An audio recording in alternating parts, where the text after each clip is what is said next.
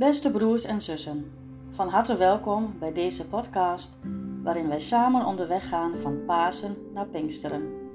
Dit doen wij aan de hand van het boekje 50 dagen op weg met God. Het gebed als ontdekkingsreis.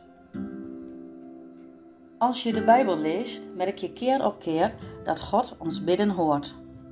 In vele verhalen zie je de kracht van het gebed. Hierdoor laten we ons deze week bemoedigen.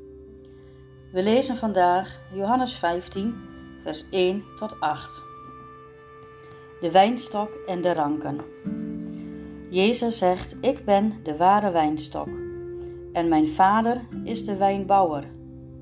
Iedere rank aan mij die geen vrucht draagt, snijdt hij weg. En iedere rank die wel vrucht draagt, snoeit hij bij, opdat hij meer vruchten draagt. Jullie zijn al rein door alles wat ik tegen jullie gezegd heb. Blijf in mij, dan blijf ik in jullie. Een rank die niet aan de wijnstok blijft, kan uit zichzelf geen vrucht dragen. Zo kunnen jullie geen vrucht dragen als jullie niet in mij blijven. Ik ben de wijnstok en jullie zijn de ranken. Als iemand in mij blijft en ik in hem, zal hij veel vrucht dragen. Maar zonder mij kun je niets doen. Wie niet in mij blijft, wordt weggegooid als een wijnrank en verdord. Hij wordt met andere ranken verzameld, in het vuur gegooid en verbrand. Als jullie in mij blijven en mijn woorden in jullie, kun je vragen wat je wilt en het zal gebeuren. De grootheid van mijn Vader zal zichtbaar worden wanneer jullie veel vrucht dragen en mijn leerlingen zijn. In Johannes 15, vers 7 staat: Als jullie in mij blijven en mijn woorden in jullie, kun je vragen wat je wilt en het zal gebeuren. Een belofte van verhoring. In het gebed word je een medewerker van God. Nu kun je het woord medewerker makkelijk verkeerd opvatten. Het is niet zo dat je een bepaalde prestatie moet leveren om daarmee een plekje op de nieuwe aarde te verdienen.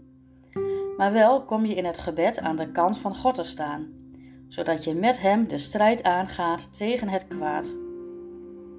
In dat kader staat deze belofte van Jezus over gebedsverhoring.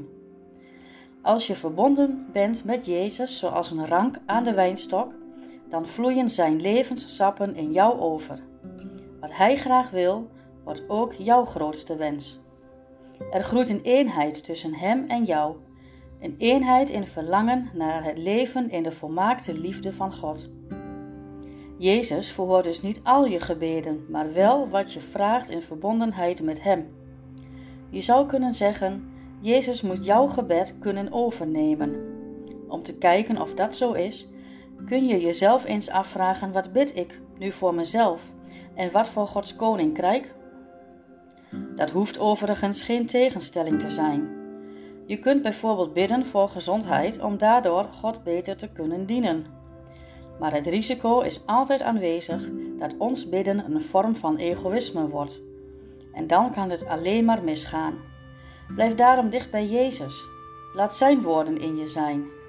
Dan mag je vragen wat je wilt, zegt Jezus. Want als je zo dicht bij Hem bent, is Zijn verlangen ook jouw verlangen geworden. En mag je meebouwen aan Zijn koninkrijk. Prachtig. Laten we samen bidden. En het gebed sluit ik af met een vers uit Gezang 78. Laat hem in u blijven groeien, bloeien. Laten we bidden. Dank u, Heer Jezus, voor deze mooie belofte. Laat mij in u mogen blijven, opdat ik ook in mijn bidden steeds meer gericht word op wat u wilt. Laat me in u blijven, groeien, bloeien. O Heiland, die de wijnstok zaait. Uw kracht moet in mij overvloeien, of ik ben een wis verderf gewijd.